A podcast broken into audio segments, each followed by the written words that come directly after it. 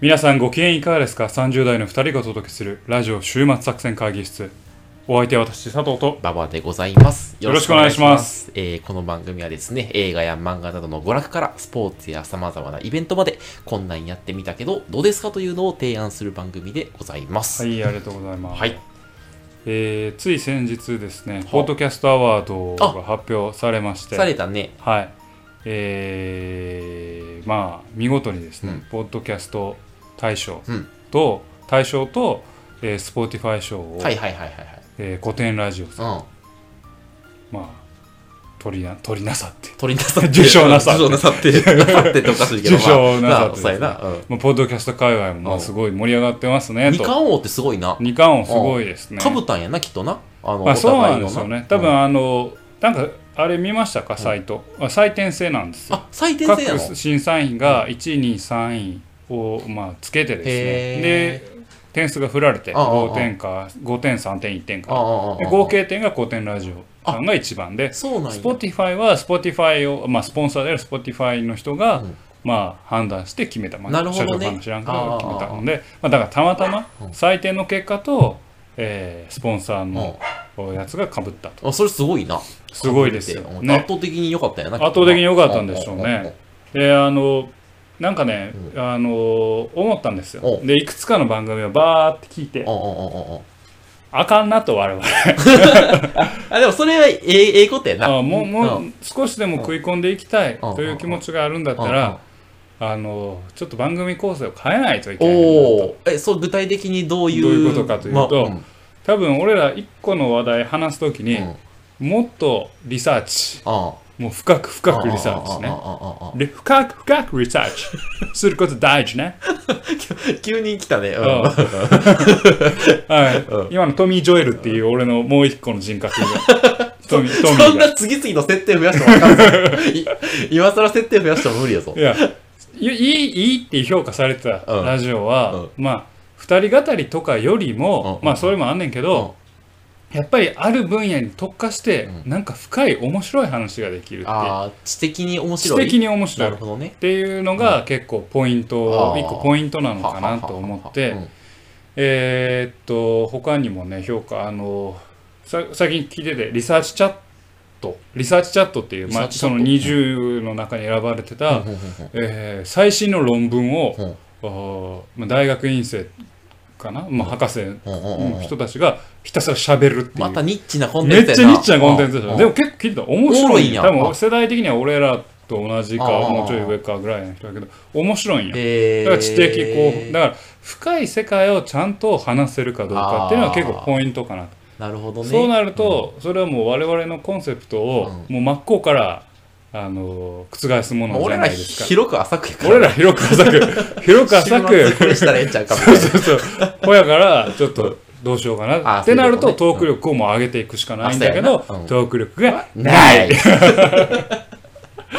というわけでね、どうしたもんかということでいやすほんまねや。なうんで、まあ、今回のね、うんまあ、効果不効果というか、うんまあ、もうその古典ラジオさんを貶としめるわけでは全然ないんだけど、2つ取っちゃったっていうことは、またちょっとルール変更とか、ああ考え方も変わって、ああまあ、第2回に多分続いていくのかなと。そうやな多分同じ賞を同じ人ですよね、取るのもまたあれまあなんまあでそうやなうんひょっとしたら賞も分けるのかっていう説もあってうんうんうんう、ん大賞とうん、なんとか賞、なんとか賞ってはいいうはいはいはいっていうふうに、まあ、あのポッドキャストアワードも、まあ、来年以降もね、続けていくという話がうんうん出ているようなので、我々もねそれに食い込んでいけるように、まあニッチ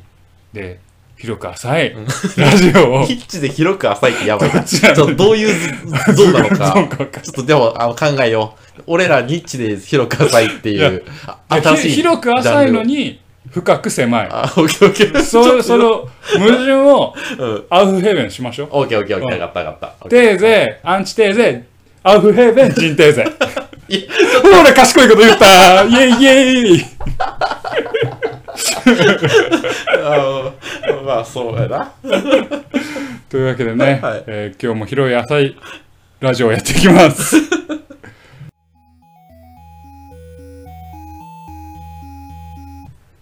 さあ今日もね会議を始めていきたいと思います。はい今日のテーマは何でしょうかえー今日のテーマはですね、まあ3ヶ月に1回やってますけれども、えー2020年春アニメの回ということで、なるほど。アニメをちょっと取り上げさせていあ、たいいだきね。たい俺なと思もいうま大す。体佐藤さんから聞いて、その、その機能見るアニメ決めてるからあ、、本当ですそうか。ありがとうございま知す。ってるからありがとうございます。ちょっとぜひ教えてほしいです。でね、あのーまあ、巣ごもりする方も多いかなと、自宅待機するせや方なも多いから、確かにうんまあ、ぜひね、アニメもえー見ていただきたいな確とかいうにふうに思うんですけれども、まあ、そうはいうものの、この影響でですね、うアニメもいくつか、えー放送を遅延してたり、ああ、そうやな。えーなんかなん、いするくつか飛んだらしいな。ね、なんケーかス。もあるんで、うんまあ、今あるものでね、うんえー、とちょっとご紹介したいなと思うんですけどね、うんえー今回ですね、えー、と2期のものうん。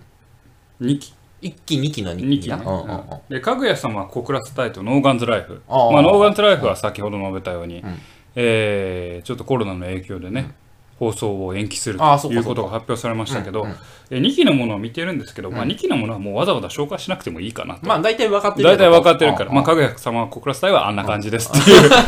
かって、まあ、相変わらず面白いですという感じなんうんうんうんで、まあそれ以外のものをちょっといろいろ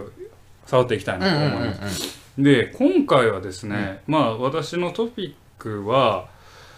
もうなんかちょっと懐かしいなっていう、ほう。懐かしさ。懐かしさ、ほうん、う。ノスタルジー。ノスタルジー。うんうんあの、今、アニメを見る世代っていうのは、必ずしも10代。うん。とか、まあ、子供たちだけでもなくて、3040我々みたいなおっさんもうんうん見るよとそうやんな。いう世代で、我々がかつて見たものが、ある意味形を変えて、うんえーオマージュされてっあ、そんなんあんのて今。。いううようなコンセプトで今回はまあおおむね選んでるまあそうじゃないやつもあるけれえー、あの、ゴーストスイーパー、ミカみたいなやつどごそまあ、うん、まあそういう彼女はそういうことじゃない なんけどかさ、あの、昔さ、な夏休みのさ、うんあの、あ朝とかにさやっ、てたなタタルルートくんとかさ、ゴーストスイーパー三上とかすごい繰り返しやってたやん。やってた俺あ、あの、ああれの世代やから、うんあれでも、あの、昔のアニメといえばああんな感じやわ。 ごめんごめん、ちょっと今話ののも故う障。何も関係あらへん しごめんごめん。前段で、やっぱ深くなって言ってたのに、いきなり相当浅いお前の思い出の話されてもごめんごめんごめん。困りますけどね。続けて、続けてくれたまえ。ありがとうございます。で、え1個目がですね、まあ、えーこれも2019年ので先行してですね2019年の4月からネットフリックスではもう、お映像化されて、うんあの配信されてたんですけどおー、地上波でうん2020年春から、うんえー放送されるということで、今回春アニほうメ入れてますなるほアニメ「ウルトラマン」ですど。ウルねトラマン、はいへウールトラマほう。ンでこのアニメ「ウルトラマン」はですね、漫画原作なんですけれども、んうんうんえーっとフル 3DCG アニメーションのアニメですへーフル CG ですあの、実写とは違うけど、アニメともちょっと違うって感じなんだアニメとも違うあアニメと実写のまあ中間はいはいはいはいフはルい 3DCG ーうんうんですね、ポリゴンでやってますようんうんうんうんと。で、えーまあ、内容はですね、まああのまあ、ウルかつてウルトラマン、まあ、実写のね、特撮でウルトラマンをやってた早田真、うん。うんうんうん。まあ、彼が、まあ、おじさんになお父さんになって、うんでその息子がウルトラマンとして活躍する作品なんであすよ。、親子にわたってウルトラマンになるのね。そうそうそんんんで早田真はもう防衛大臣とかになってておーその息子が出世したな、早田俊。あそううんその息子進次郎が、うんなんかちょっと人間よりも、まあ、優れた能力を持ってはあるはあ身体能力的に、これはちょっとひょっとしたら自分がかつてウルトラマンだったことの影響があるんじゃないかみたいあなー。遺伝子に影響があったわけやな。そうウル トラマンになったことによって。で、うんあまあ、結局進次郎がウルトラマンとして目覚めて活躍していくうんなるとほいどうお話で、でただこれウルトラマンは巨大化しないんですよえ、そうなのこれ、えーアニメ「ウルトラマン」はウルトラマンと仮面ライダーの愛のことを思ってほおー、なるほど。しいで、うんえー現在のウルトラマン、まあ、この今回のウルトラマンは、えープロト、えープスーツを着るんですよあ、なんかロちボょットっと、スーツみたいなアイアンマンみたいななんちゃら、あーなんちゃら戦隊みたいなやつやな。あちょっとねアイアンマンのやつだよアイアンマンなロボットスーツみたいあーなはーはーはーメカスーツを着て戦うなるほど。わけですそれがウルトラマンの顔になってたり、はいはいはいはい。カラータイマーになってたりするああ、なるほど。でえーやってくるうー、まあ、宇宙人たちと戦うとういーうんそんなお話ですね。で監督はですねあの神山荒牧、まあ、二監督とふんふんふんいう監督なんですけど、まあ、この2つの名前2人出したのですね、まあ、神山監督はもう高架機動隊であもうめちゃあのくちゃ人有名かなあはいはいはいアはいはいニメ「高架機動隊」で有名な神山監督がやっているということで,、で今回の収録には間に合わなかったんですけどネットフリックスですね4月23日から高架機動隊の続編がアニメがああん出ですけてるどの出るんですあよーそうなんやで、のこの神山荒牧亮監督もうーん、おまあ、引き続いて監督をしてるんで、あああまあ、あー彼ら2人がやるということはですね、えーとまあ、フル 3DCG のアニメっていう、まあ、その、みやなんだろうな視覚的な新しさとか人間ドラマ深い社会の人間ドラマみたいなそのところが描かれるなとるほこどろが魅力かなというふうに思ってますなるほど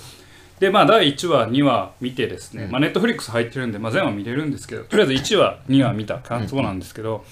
えー CG アニメとしてのやっぱ違和感はどうしても最初拭えないのかああまなとあちいょうっふとうに変な感じするわけね思いますね、でもまあやっぱりこう活躍するシーンとかアクションシーンとか結構迫力があって、うんなかなかこれはいいかなと思います、でただ1個思うんですけどこれどういう人におすすめかっていうところにも関わってくるんですけど、いわゆるウルトラマン第一世代今のなんでしょうね50代60代なのかなああまあ第一世代はそのぐらい特撮を見てた人にすると、こんなんウルトラマンじゃねえよって思うかもしれない。ああなるほどちょっと違うんだ違うかもしれない。から、どっちかで言うと、もっと我々ぐらいの世代で、アニメにもなれ、特撮も見て見た、過去のああ特撮も見た人たちが 3DCG アニメとして見るっていうのがいいなるのほかなとど。おでまあ、ウルトラマンは、まあ、今今特撮も普通に朝テレビでやってるけど、うんうんうんうん新しいどのウルトラマン G ロとか、ねうんうんうんうん新しいのが、うん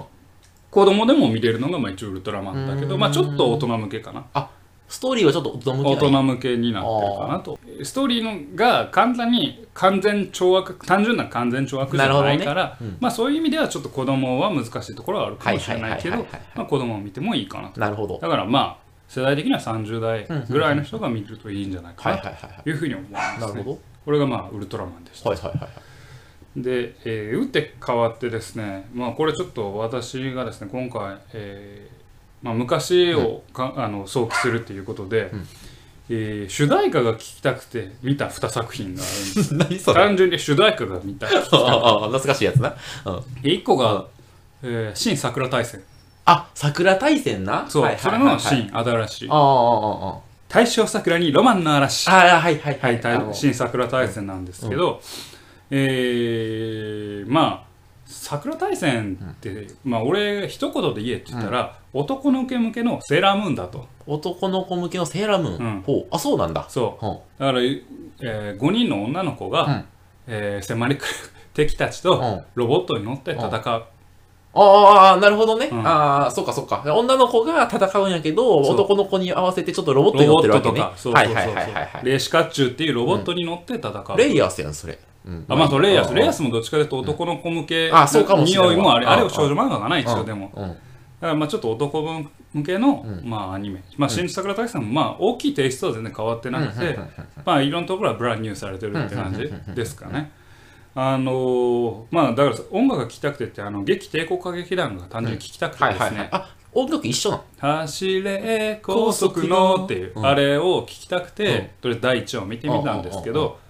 えーっとリメイクしてましたね歌あは。、歌はそうなの。しあのサビは一緒なんだけうんうどんそれまでのプロセスとかはちょっとだいぶリメイクしているというようなそんなんでうんまあストーリーはですねまあ帝国歌劇団んまあ活躍するね帝都で活躍する帝国歌劇団のもとにですねえーまあモスクワ歌劇団っていうのがあってうんそこが壊滅したと。ロシアのやつが。ロシアのモスクワおから何があったんやそ、うモスクワは。そうでそこの唯一の生存者クラーラっていう女の子うん。うんがうんうんうん。連れられて帰ってくるんやうん帝国歌劇団に。うんうんでうんうんただ彼女を狙ってさまざまな資格とかが送り込まれてくるんや狙われてるんや、そそのうロシアの姫君は。そうでこ,、まあ、この謎が第1話2話で分かってはあはあはあクラーラの正体は何なのかはあはとあでなぜモスクワ歌劇団は壊滅したのうん。はかいはいはいはいはいと。いうのが、まあ謎として引っ張っていくーまあこれちょっとねネタバレになるけど、うんもう第2話でモスクワ歌劇団だって名乗るうんうん新たな勢力が出てきて、ニューモスクワ歌劇団が出てくいやるニューからどうか知らの。ん俺たちがニューモスクワ歌劇団だみたいな。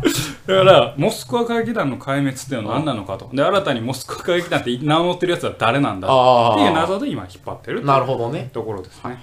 まあ、桜大戦なんせゲームなんで、あもうメ昔ディアミゲームやッったクらしスいながすごいです、ね、ああだから今回もゲーム「新桜大戦」っていうゲームが出てアニメができてやんじゃんで漫画がやってるうそうなのメディアミックスがすごい非常にへー優れたやつですははねははまあ内容はまあ比較的シンプルなんで、あのまあ懐かしさという意味でも見れるのかなるなほとどいうことだし、まあ、新しい、えー10代20代の人たちも、まあ、ゲームから入ってもいいのかなというような作品でございましたなるね。私はロボットが出てくるともうちょっと武骨さが欲しくなるんで ちょっとそこはいつもやっぱ物足りないなんだな、武骨さってえどういうのが出たらぶぶ武骨だえーエンジンオイル ですねあのえそんなんいるかいろいろおエンジンオイルとかギアみたいなガンダムに出てくるベンジンオイルとかうん出てくる出てくる出てそくのるエンジンオイルの描写みたいなのあるなんかトクトクトクみたいな描写ないぞあんまりそんなまあな、まあガンダムはない。まあガンダムは、まあ鉄血とかは、鉄血のオルフェンズとあか、ああるんやの、08小隊とかはあるんだけど、まあ、地上波でようようやってるやつはあんまない。ああそうかそうか、うんあ確かにまあそういう感じですかね。で、もう一個主題歌聞きたくて見た懐かしい。うんこれ、あの、ゲゲゲの鬼太郎ほの後釜で、あ後釜がある後釜で、えー9時、朝9時から8チャンネルで、うんうんうんフジテレビでやってるのうがん、デジモンアドベンチャーですね。えゲゲの鬼太郎関係ないんやあ、ゲゲゲの鬼太郎の後釜。ああゲゲの後鬼番組太郎があったあ後番組ね、デジモンかデジモンアドベンチャー。懐かしいなデジモンで俺もさ、あのバタフライが聞きたすぎあてあああ第1話2話を見たんですけああどあまああ、当然バタフライではなく違うんだやかもうらあの桜大戦は劇帝国歌劇団の、まあ、オマージュというかリメイクをはいはいはいはいかけてたけうんどデジモンアドベンチャーはもうバタフライは別にあんま関係ないい なるほどねえデジモンはなんかまた違うストーリーなやあのね再放送かつて俺らが小学校の頃見てたデジモン、デジタルモンえデジモンのキャラクターが全員登場してるああ主人公も太一っていう、はいはいはいはいあの髪の毛ツーンってあなーって髪頭めっちゃでかいあいつと,、えー、とアグモンかなアグモンあの黄色い恐竜グレイモンああみたはいいなはいやはいはいはいはいつがメインであのデジタルワールドと。で、えーまあ、これは、まあ、正直子供向きです。あそうなんもやだいぶ子供向き、はいはいはういんだけどだけどこれを見て思ったのは当時デジタルモンスター、あデデジモンって結構先を行ってたなと。ほうほうほうこのデジタル世界、うん我々がね、うんクラウドとか、うんデジタル世界をああだこうだ言うもう20年ぐらい前ですよ、あにもうデジタルの世界でモンスターをでウイルスと戦うとかっていう世界観を構築してたのは結構先見性があったというか、まあか拡張現実やもんなそうあそれうなそうそうだからあれは逆に今の時代にはすごい馴染むだろうあーな今の子供たちには特に馴染むだろうなと思うもうさ、Google とかがさ、AR メガネとか発売して、みんなが AR メガネかけるんだったら、そのデジモンと一緒に暮らせるかもしれへんもんな。そうそうそう、なこれねあの作品の面白さそのものよりも、うん。うんうん。あのなんだろうな今の時代に追いついてきたから多分昔のデジモンの見せ方って、単純にあのモンスターたちの進化だとか、うんうんうんうんそういうのが面白いかっこいい、うんかっこいいグレイモンメタルグレイモンはいはいはいとはい。かそういう話が面白かったけど、今の子供たちっていうのはおそらくデジタルな世界があるっていうことにそんなに違和感なく入っていける。あーあー、あーあー。ってう。いう見せ方の違いっていうのはまあやっぱモンスターかっこいいかっこよくないっていうのはやっぱ男の方がみんな大好きだからそれは普遍的なテーマだけどちょっと見せ方の違いが出てくるのかなと思っうてんそういう興味深さはあるはいはいはい。た、だ対象年齢はやっぱ低いからうん大人が見て面白いかっていう と別にそそうでもなんいなに面白くはないかななんか、その、あと5年ぐらいしたら、なんかこういうあ遊びをしてる子供がたくさんいても、あれ、ええな、みたいな、そう未来がちょっと想像できるみなたいんな。かちょっとねあのそこがね面白かったはいはいはいなって思ううんなんかせ、ね、見せ方も我々が常識と思ってるものが、うん今の子供たちは当然常識と思っているわけで、うんうんデジモンがちょっと新しかったことかつてね、うんうんうん。で説明がいいたことが、ほぼ説明がいらないあーに入っていける、はいはいはい。あーそそこうもだよね、みたいなね。はいはい。そこの時代性っていうのはちょっと面白みなるほど。時間を経てみると面白いなと思いましてですねでも内容はまあまあ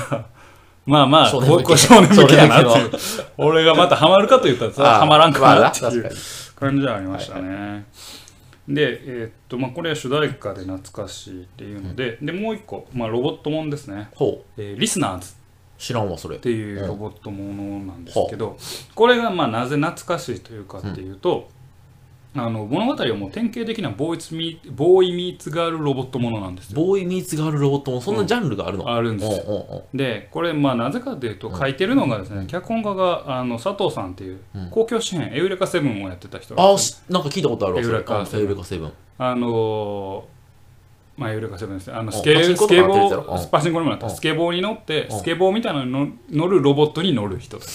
ややこいな ややこいまなあいいわあの空飛ぶぶなぜロボットがスケボー乗っスてケんボーの乗んねんうん どっちかにせえや風に乗るためにスケボー乗んねんけど風に乗るために風飛べよ、いや普通には飛べんねんけ ど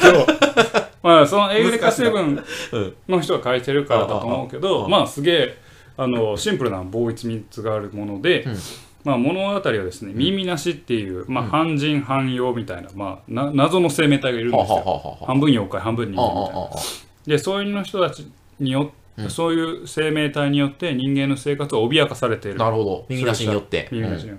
てでそんな耳なしとうん戦えるのは、うんイクイプメントと呼ばれるよ、ロボットに乗れるプレイヤーああ、適合者やな、要するに。そう適合者そのうん、エヴァンゲリオンで言う。うん。で主人公エコーは、うんあのプレイヤーじゃないんですよあ、違うのそううん。プレイヤーじゃないエコーのもとに記憶喪失の女の子ミュウが現れるんですようん、ちょっと、ちょっと待って、名前がちょっとややこいな。えっと、主人公がエコー。エコーで、ちょえっと、ヒロインがミュウなんやミュウああ、わかったわかった。うん。はい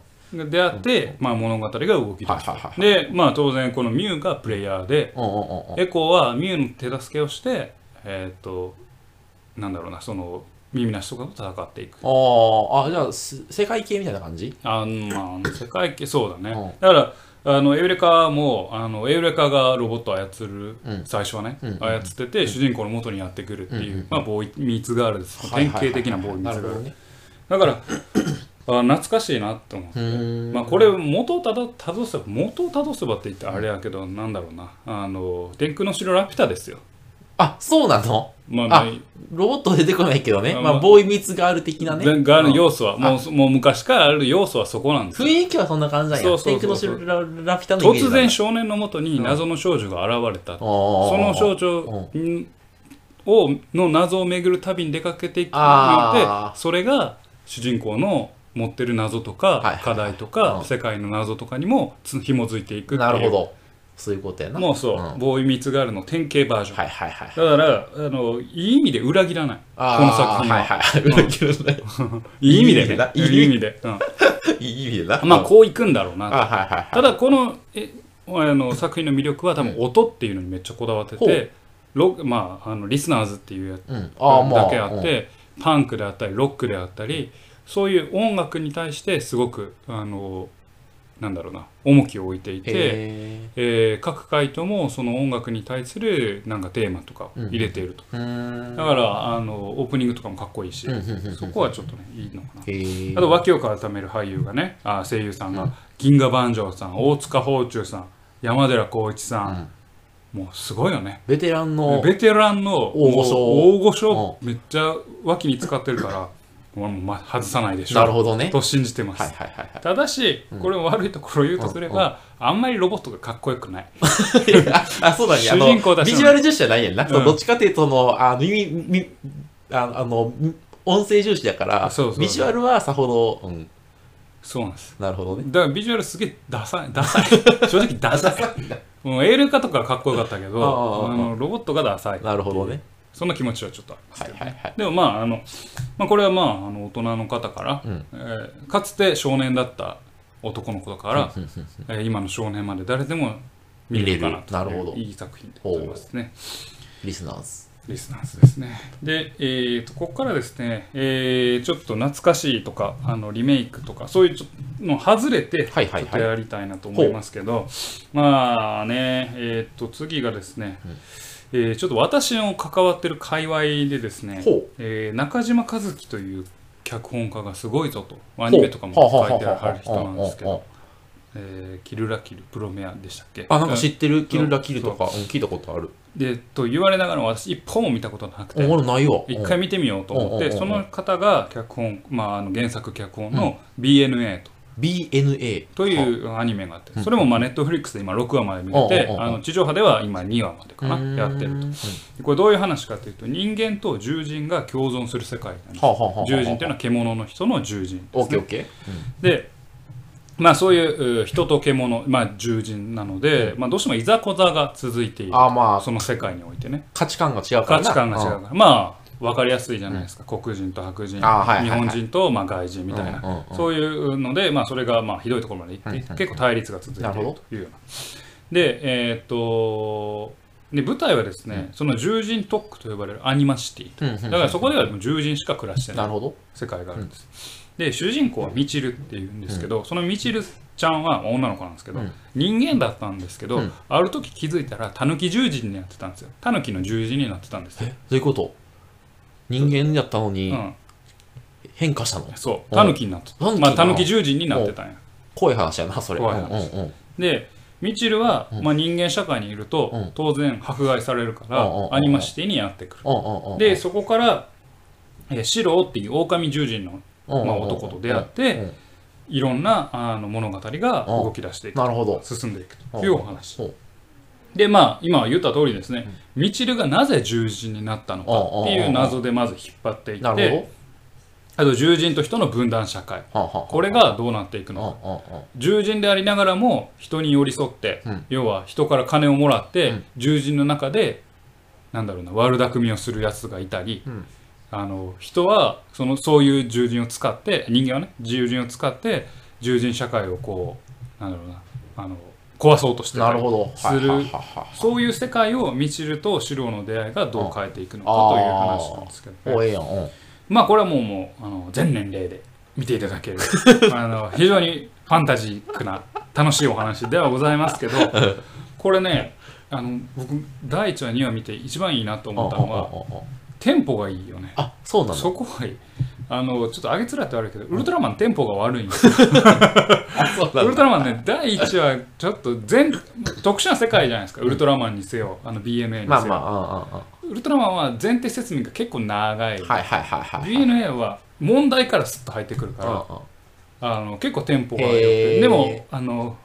おい、まあ、ウルトラマンは丁寧に書こうとしてる、ああなるほどね DNA はテンポがいいから、うん謎をポンポンと置きながら、でもこう引きつけてススッッスッスととはすいる、はいはいでも謎の解消はされへんけど、うんちゃんと物語が動いてるからってはいはいはいいはいう気持ちよさがなるほどねあのいやどっちがいいとかじゃないんですよああああ大丈夫よ大丈夫よあの DNA はテンポがいいあという怖いからな最近な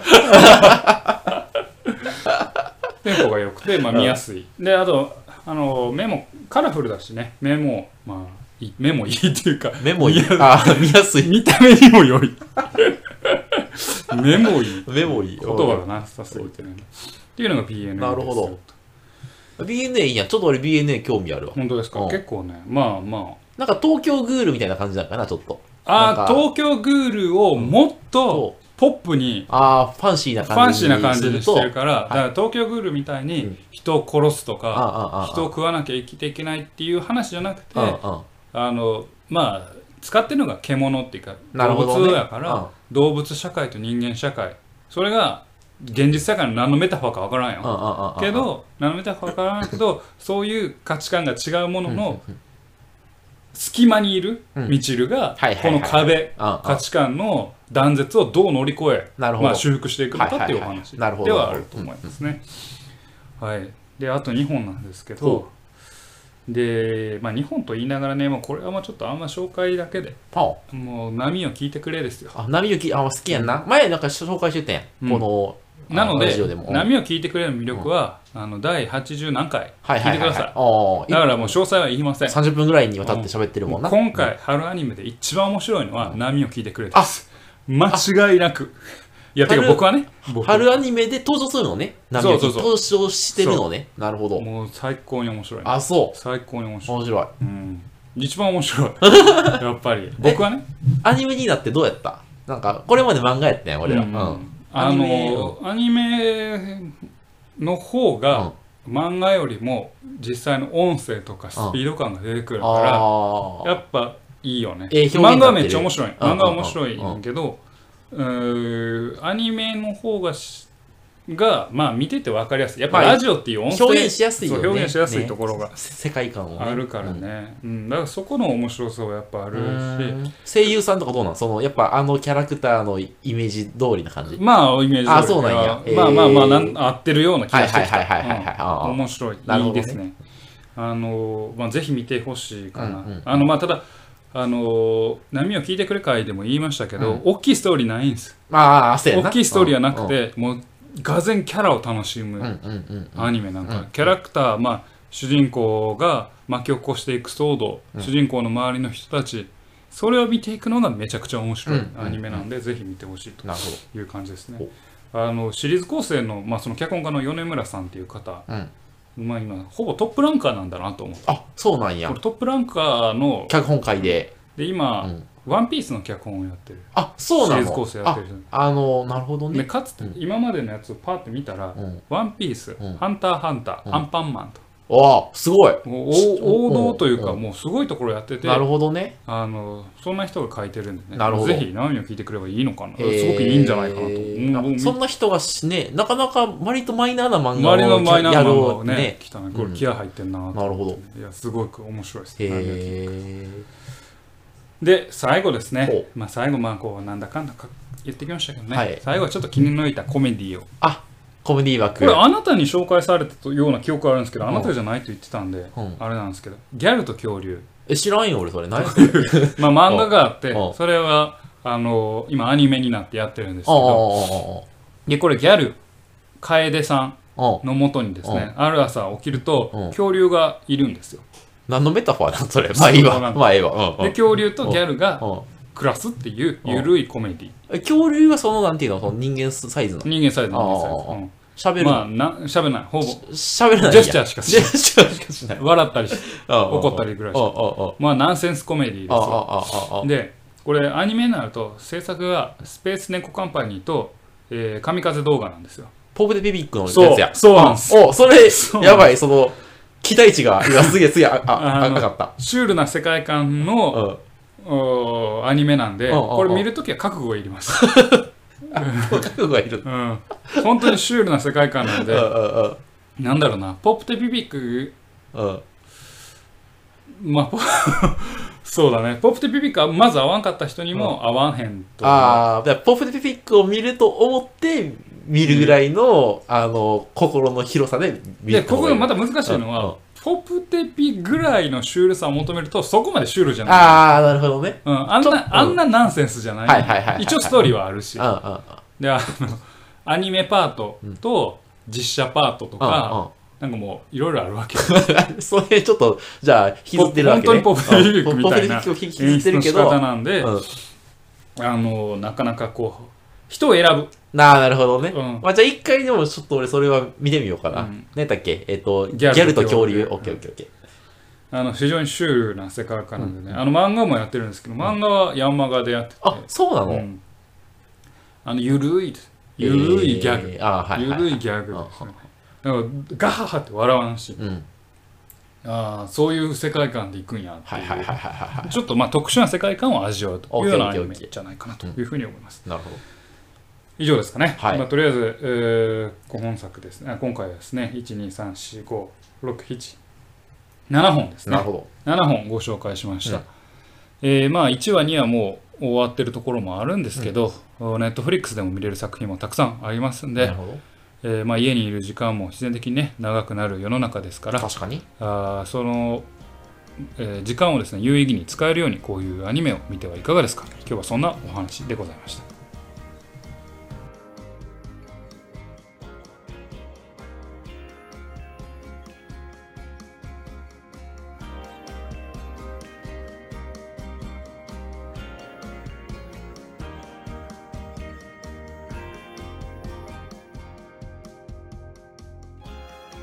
週末作戦会議室でお便りをお待ちしておりますお便りやポッドキャストのメモ欄に記載されたリンクよりアクセスいただき、週末作戦会議室ホームページ、メールフォームよりお願いします。またツイッターもやっています。週末作戦会議室でぜひ検索ください。お便りはツイッターにいただいても結構でございます。はい。というわけでね、うんえー半年ぶりに、はいえーお便りをいただきまして、いや、ありがたいですね。ありがたい、本当いにや。非常にありがたいです、うんでこのお便りはですねあの前回まで募集しておりまはいしはたいはいはいはい。えー二人見てほしい映画感想い、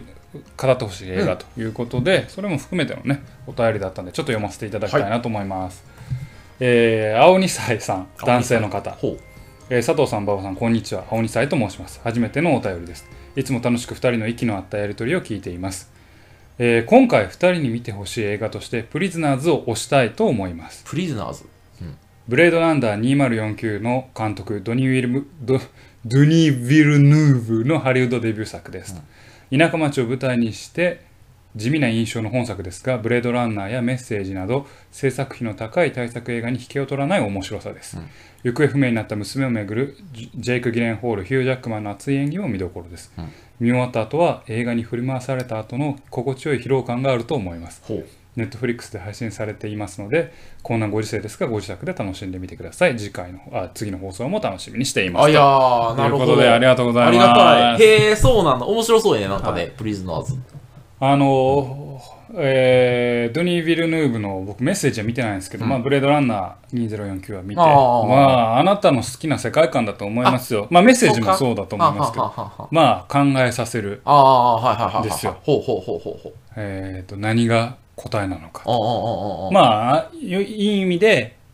あの観客に対していろんな問いを投げかける、へえ。まあ、ある意味問題を残したまま映画が終終わるわる。なるほっどてい。うような作品を書くタイプなので、うんえっとブリズナーズもねおう期待できるんじゃないかなというふうに思いますのおでう見よう、見よう。今回いただきましたので、えー次回、うんえー見て我々がプリズナーズを見て、感想を感言い合想うを言会い合をうやろとう。いう会をやりたいなというふうに思い楽ますしみになってきた。うんうんうんはいというわけでね、あのーまあ、今回、えー青二才さんいただきましたけれども、お他にもね、うん漫画アニメ、うん映画いろいろ送っていただけたら我々見てですね、ああだこうだ、えー言いたいなというふうに思いますのそでうやな、えーぜひ皆さんどしどしお便りのない週末作戦会議室にお便りを送っていただければなと いただけれいうばふとう思にい思まいすのまで、す。はい。はいというわけでお送りしてまいりましたラジオ週末作戦会議室本日はこれに手を開きお相手は私佐藤とバカでございました。また聞いてくださいさよなら